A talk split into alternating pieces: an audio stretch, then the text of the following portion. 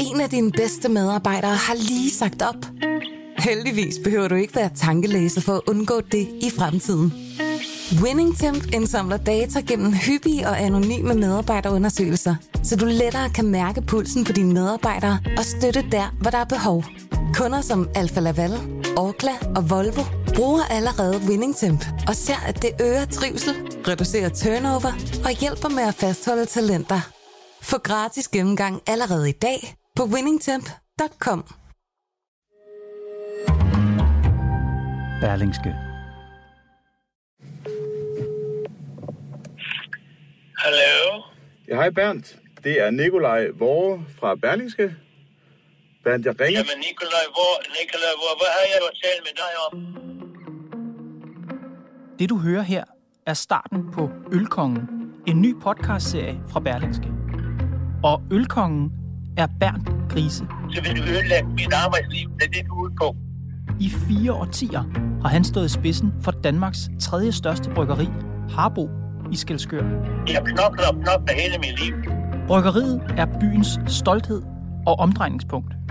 Men efter års research tegner min kollega Nikolaj Vore nu et helt andet billede af Harbo. For mens Bernd Grise i 40 år har siddet tungt på magten i bryggeriet, har han bag linjerne forgyldt sig selv. Hvad søren er det, der sker her? Altså, det er jo helt vildt. I Ølkongen fortæller Nikolaj Vore hele historien om Harbos magtfulde mand og hans mystiske handler for hundredvis af millioner kroner. I dag er Nikolaj Vore min gæst i Pilestræde. Hvorfor er du så optaget af et bryggeri i Skelskør? Jamen, det er jeg, fordi at jeg synes, at den her historie, den er bare så anderledes i forhold til alt muligt andet, man ser derude. Altså, og jeg synes, den har så mange af, af de ingredienser, der gør et godt øh, drama, simpelthen. Altså, du har den her magtfulde patriark, der sidder på toppen af et familiedynasti, som samtidig er et børsnoteret selskab. Det vil sige, at du har andre, andre menneskers penge øh, blandet ind. Og den her patriark, han har bare gjort, som han vil, og det er jo igennem rigtig mange år på rigtig mange forskellige måder. Det er et enormt beløb, der er tale om, som han har, hvor han har blandet sin egen økonomi sammen med virksomhedens. Øhm, og jeg synes bare, at det er enormt øh, fascinerende. Og så synes jeg også, at det er en vigtig historie, fordi det er vigtigt, at man som øh, aktionær kan stole på, at øh, de øh, virksomheder, vi investerer i, de forvalter den rolle, de har på en ansvarlig måde. Og den historie, den folder du ud nu i podcastserien Ølkongen. Hvorfor kommer podcasten lige nu? Du har jo interesseret dig for det her i årvis. Jamen, øh, podcasten kommer nu, fordi at det er nu, jeg ligesom har fået hul igennem til ham her, Bankrise, altså Ølkongen. Jeg har spurgt om interview med ham øh, sådan af og til øh, de sidste fire år. Og så, øh, nu har jeg ligesom fået fat i, det er simpelthen så banalt, at jeg har fået fat i øh, et telefonnummer, som, som åbenbart er rigtig svært at få fat i. Og så, så har han taget telefonen, og, og var sådan i første omgang ikke mega vild med at tale med mig, men, øh, men det blev jo alligevel til, til, til flere samtaler. Og det, det er så noget af det, som vi har med i den her podcast. Så lige så snart du fandt det rigtige telefonnummer til Bank Grise, så vil han faktisk gerne tale med dig. Ja, Det er prins Henrik, øh, min gode ven prins Henrik, som har givet os den uh, mulighed at sætte det her op, og det passer til vores ånd. Vi har noget, der hedder Harborånden, hvor vi arbejder hårdt, og vi har hjerte med. Hvordan var det endelig at tale med ham? Det synes jeg faktisk var, øh, det var sådan en ret speciel oplevelse. Øhm, fordi han vidste øh, tydeligvis godt, hvem jeg var. Altså, han har jo øh, så åbenbart lagt mærke til mine artikler, kan man sige, ikke? Altså, Mhm. mm-hmm. og, øh, og han var meget sådan personlig. Altså, øh, langt ud over, hvad vi normalt øh, oplever øh, topchefer øh, være. Altså, Beskriv det. Hvad sagde han? jamen, altså, han, altså, han, altså, han sådan skælder mig ud. Hvis du har en moral, ikke, så vil du ikke spille sådan noget lort, men altså helt ærligt. Altså var bare personligt på et øh, fuldstændig andet niveau, end vi er vant til. Altså normalt så har man jo sådan en journalistjakken på, ikke? og den person, man taler med, har formandsskjorten, eller hvad man nu skal sige, ikke? og så, så indtager vi på en eller anden måde nogle roller, og der er måske en respekt for, at, at hver person passer sit job i virkeligheden. Ikke? Jeg er stolt af det, hvad jeg har gjort, ikke også? Og det kan du ikke ødelægge, øh. Det kan jeg godt sige dig. Jeg, jeg vil heller ikke ødelægge det. Jeg kunne egentlig Jo, det er det, du får i gang med. Det, du får, det, det, det er personlig hats, du er i gang i. Så han tog skjorten af. Fuldstændig. Han havde den slet ikke på.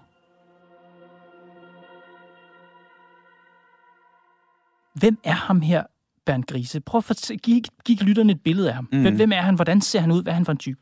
Jamen, det, altså, det, er jo, altså, det er jo virkelig en rigtig spændende historie, ikke? Om en, øh, en mand, der er født i Tyskland under trange kår der under krigen. Han er født i 1941. Øh, så på et tidspunkt bliver han tysk militærnægter, øh, tager ud og sejler, ender i Danmark. Han er elektriker, så han ender på sådan et raffinaderi øh, på Sydvestjylland. Og så, øh, så møder han øh, ved et bal ude i øh, Løsskoven uden for Skelskør, som det hedder, en Harbo-datter. Altså datteren af den daværende brygmester Gunnar Harbo på Harbos Bryggeri. Og de forelsker sig og gifter sig. Og så bliver han ligesom, så kommer han ind i bryggeriet, altså med den her elektrikerbaggrund, han har. Og han ender helt på toppen af bryggeriet som øverste direktør. Og det, den plads har han så fra 1986 og helt frem til 2019, hvor han så træder af og giver stafetten videre til sin datter, og der, der, ligesom, der knækker filmen jo så, ikke? Den, Så- her, den her tyske mand, mm. Som bliver forelsket en dansk pige, og så lidt ved et tilfælde nærmest bliver direktør for Harbo Bryggeriet. Mm. Han har stået spidsen for det i næsten fire årtier. Hvordan har han klaret det? Jamen, øh, det er en todel fortælling, vil jeg sige. Altså, øh, i starten, der klarer han det rigtig godt, og han ser, øh, måske kvæg sin tyske baggrund, der ser han nogle store øh, muligheder, da muren falder. Og Harbo får ret hurtigt etableret et øh, bryggeri i Østtyskland, hvor der jo selvfølgelig er et marked, der bliver sluppet fri og sådan noget, ikke? Altså, øh, og det går rigtig godt øh, i 90'erne, og sådan set også øh, godt op i nullerne. Altså Harbo kommer, kommer ud i verden fra, hvad det her lille lokale bryggeri i Skelskør kommer, altså bliver det virkelig sådan et internationalt bryggeri. Og hvordan i den periode, hvor, det, hvor de kommer ud i verden og mm. går godt, hvordan ser folk i Skelskør på Bernd Grise og på Harbo? I Skelskør er man, tror jeg generelt, at mange er stolte af at have Harbos bryggeri. Idrætten har han jo støttet meget, ikke? Jo. men han har også støttet til kulturlivet. Det er en meget stor arbejdsplads øh, i hele kommunen, og, og altså, det er klart den største arbejdsplads i byen. På den måde er, er borgerne i Skelskør jo stolte af Harbo. Der er jo også et afhængighedsforhold. Altså, jeg tror også, der er sådan en iboende frygt for, at Harbo skal smutte. I kan jo finde masser af eksempler i byen på øh, Harbos Bryggeri øh, bakker op. det ved man jo, hvad det betyder for lokalsamfundet, når kæmpe store arbejdspladser, relativt til byens størrelse, de, de, de smutter ikke. Det er jo en katastrofe for byen. Så det er også sådan, altså, de, de holder også med Harbo, kan man Mhm. sige, ikke? Så det går, det går fremad for Harbo i mange år, Mm. og meget af det, er- siger du, er egentlig Bernd Grises fortjeneste. Mm. Men når man så, som du har gjort, kigger nærmere på, hvad det er, der er foregået i virksomheden, Mm. hvad er det så for et billede, der tegner sig? Ja, så tegner der sig jo et billede af, at han bag linjen også har øh, altså simpelthen handlet i sin egen interesser og sin families interesser, måske sådan sideløbende med at handle med virksomhedens interesser. Altså han har i meget stor stil blandet sin egen økonomi sammen med virksomhedens, og sin families økonomi sammen med virksomhedens. Øhm, og det foregår jo på, og det, skal man, det, det er det, der er ret specielt ved den her historie, det er, at det her det er et børsnoteret selskab. Det vil sige, at alle og enhver, du og jeg, vores pensionskasser osv., kan investere i det her selskab. Så alt, hvad der foregår i Harbos Bryggeri, det foregår i princippet for andre menneskers penge. Mm-hmm. Og det, og det betyder jo, at man ikke bare kan opføre sig, som man vil. Men jeg synes også, at det er rimeligt at sige, at Bernd Grise nok har opført sig, som han vil. Og Uden når, at tage hensyn til, at, at det her det er et selskab med andre aktionærer.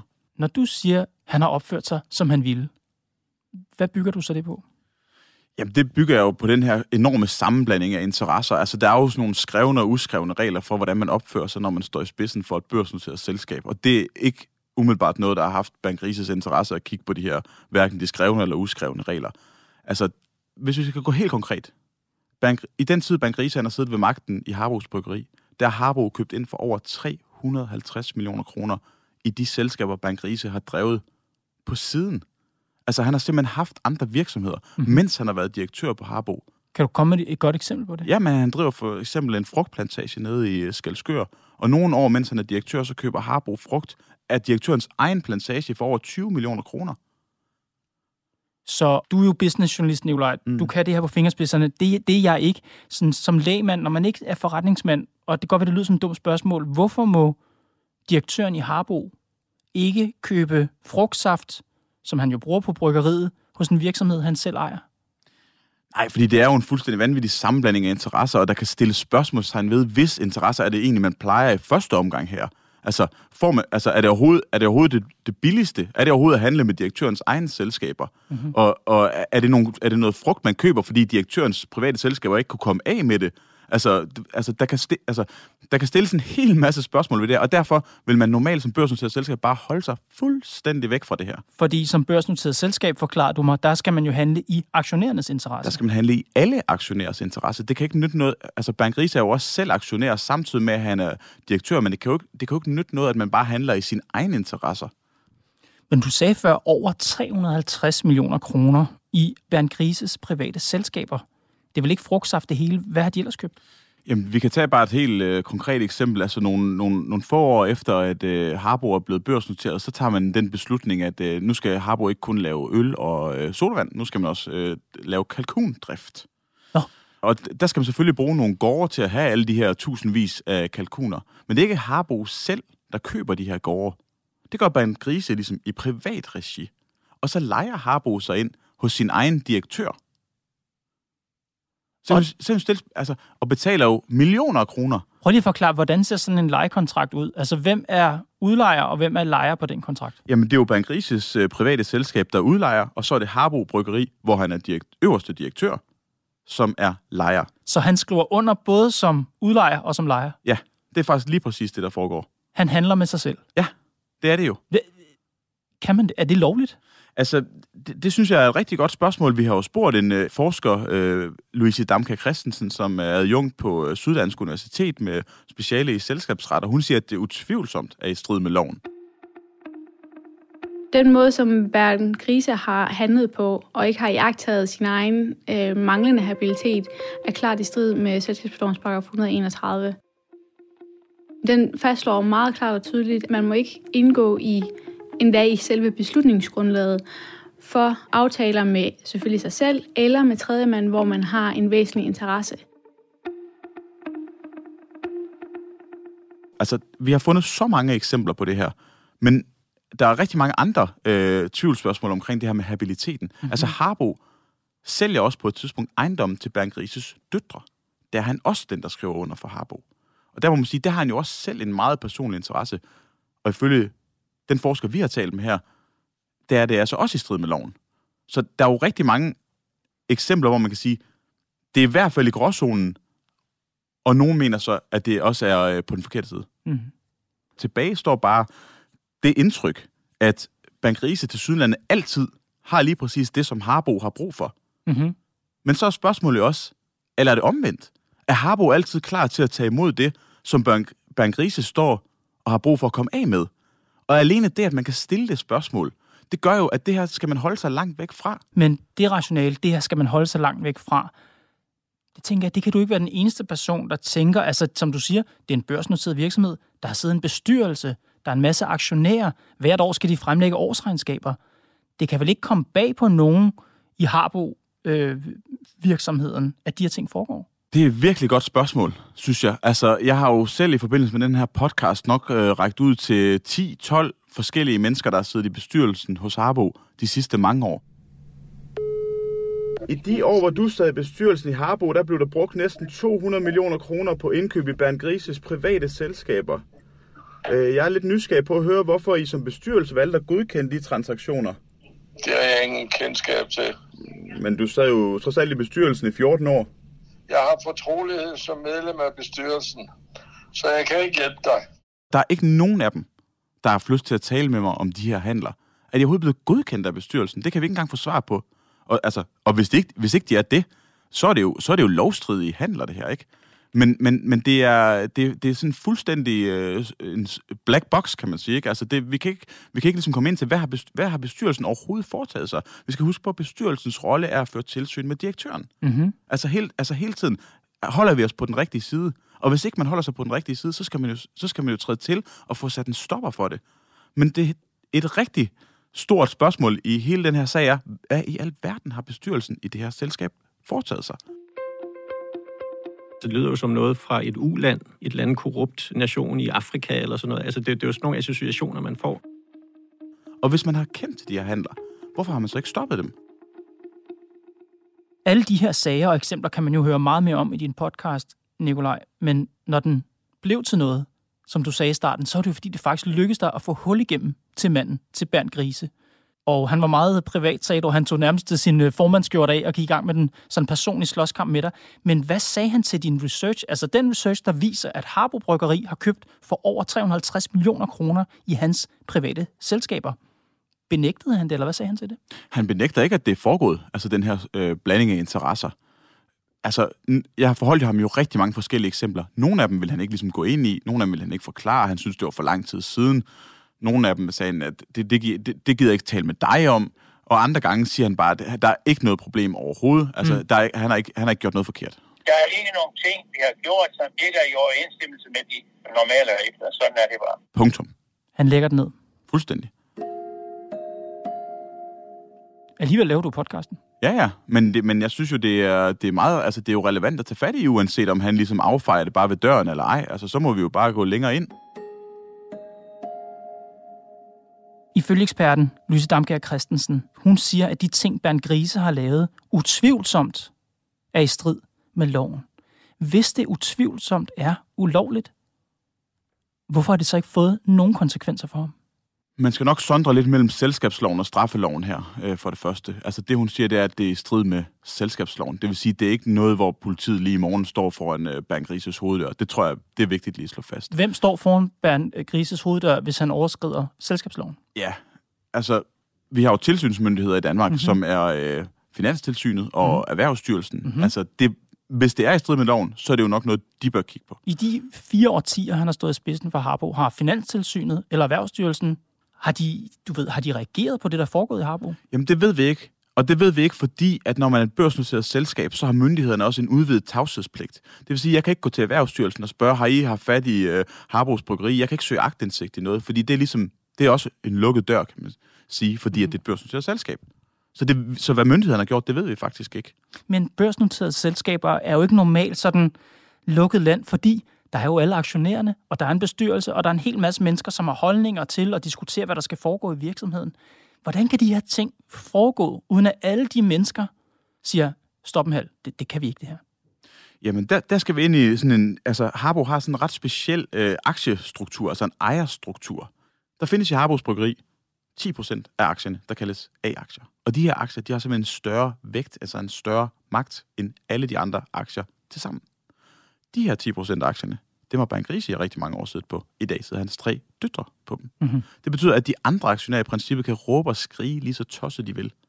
Hvis det kommer ned til, hvem der skal beslutte, hvad der skal ske, skal Bank Grise afsættes, eller et eller andet andet, skal der startes en undersøgelse, så er det hans familie, der bestemmer.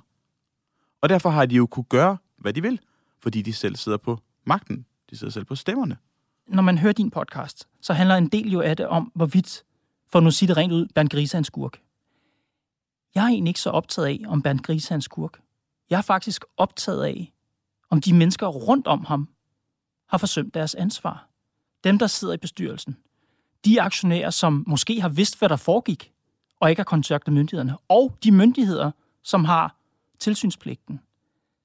Hvorfor har indgrebet ind? Det er det helt gode spørgsmål, vil jeg sige. Og det har vi jo, altså, det har vi jo haft rigtig svært ved at finde ud af.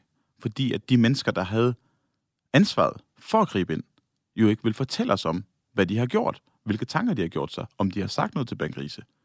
Men man kan bare slå fast, at vi har jo både forskere, der siger, at bestyrelsen også har svigtet deres ansvar, fordi de ikke har fået ført tilsyn med Bankrise. Vi har Dansk Aktionærforening, der siger, at bestyrelsen har svigtet sit ansvar. Vi har det, der hedder Komiteen for God Selskabsledelse, altså dem, der ligesom udstikker retningslinjerne for de børsnoterede selskaber, der siger, hvis man sidder som bestyrelse og kan se, at der er én aktionær, hvis interesser bliver plejet på bekostning af de andres, så skal man stoppe det. Mm. Og vi kan bare konstatere, det er ikke stoppet. Fordi den her samhandel mellem Harbo og Bernd Grises egen selskaber, den kører stadigvæk. Harbo betaler stadigvæk hvert år millioner af kroner til Bernd Grises private selskaber. Der er en mand, der er så magtfuld, og hele familiedynastiet ligesom er, er syltet ind i, i koncernen. Så bliver det jo opskriften på en ulykke simpelthen, ikke? Nikolaj, man skal høre den her podcast, Ølkongen. Det synes jeg. Og det, du har talt om nu, økonomien er kun et spor. Der er også et, et spor, der handler om et stort familiedrama, om en magtkamp i Harbo. Hvis man gerne vil høre det her, hvad skal man så gøre? Så skal man finde podcasten Ølkongen, som den hedder. Og så kan man lytte til den. Og hvor finder man podcasten Ølkong? Jamen, det, det gør man jo der, hvor man normalt øh, finder sin podcast, var jeg lige ved at sige. Ellers så kan man læse de artikler, øh, vi har skrevet, øh, som ligger på berlingske.dk, øh, hvor der også er et link øh, helt oppe i toppen til, øh, til podcasten. Og den er jo gratis øh, at høre, så jeg synes, at øh, man skal gå ind og give den et lyt. Der er ingen grund til ikke at gøre det. Nikolaj Vore, tusind tak, fordi du kom i Pilestræde. Selv tak. Det var Pilestræde for i dag. Holdet bag er Mads Klint, Johanne Dibjerg Holgersen og mig, Kåre Svejstrup. Vi er tilbage i morgen.